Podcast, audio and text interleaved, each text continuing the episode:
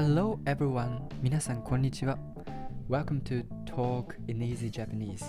このラジオでは皆さんに簡単な日本語でニュースや日本の文化を伝えていきたいと思います。In this podcast, I talk about everyday news with easy Japanese with description in English. それでは始めていきましょう。ウクライナから来た人にインターネットで日本語の授業。Japanese lessons on the internet for people from Ukraine. So, today's new words 逃げる escape 授業 class 国 country 日本語学校 Japanese school 生活 life 何度も again and again 練習 practice 仕事 work 見つける find 簡単 easy 会話 conversation 習う learn So, let's start reading. ウクライナから日本に逃げてきた人は980人以上になりました。国はウクライナから来た人たちのためにインターネットで日本語の授業を始めました。17日は東京都にある日本語学校が授業をして神奈川県で生活しているウクライナ人の女性が授業を受けました。女性はウクライナから来ましたとかいただきますなどの言葉を何度も練習しました。女性は日本で勉強を続けて仕事を見つけたいですと話していました。国は日本語学校など少ないところに住んでいる人もいるためインターネットで授業を始めたと言っています。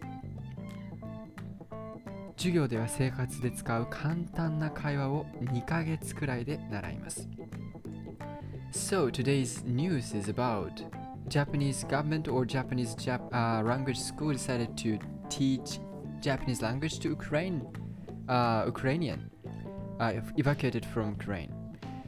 Uh, yeah, so this is I was surprising. Uh, it was really surprising that more than 918 people already arrived from Ukraine, and that is really surprising because I thought that like 30 people, 40 people just came to came from Ukraine to Japan. I watched the news, but actually now more than like almost maybe like 1,000 people from Ukraine. So this is really surprising, and at the same time, I feel that I'm very happy because Japan is not like a lone sole Japanese country because you know Japan is very famous for um, not multinational country.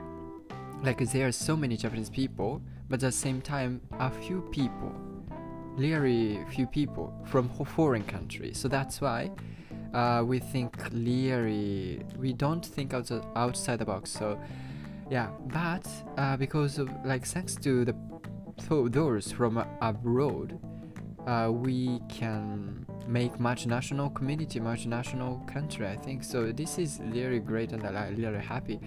And I hope that um, this could be great opportunity for Ukrainian to study Japanese, and also I hope that she will find a job そうだね、えー、今回のニュースですけどもね、えー、もうウクライナ人1000人くらいも来たということで、これすごい驚きですね。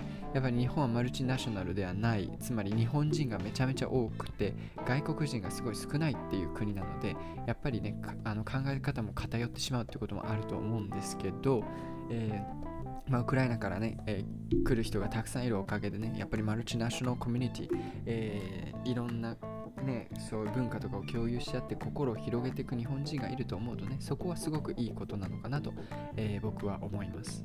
そうだね、えー、という感じですね。で、それでやっぱり日本語学校もオンラインで教えるということですごくいいことだと思うので、えー、僕はね、その女性が、日本語ペラペラになることを祈って、そしています。はい。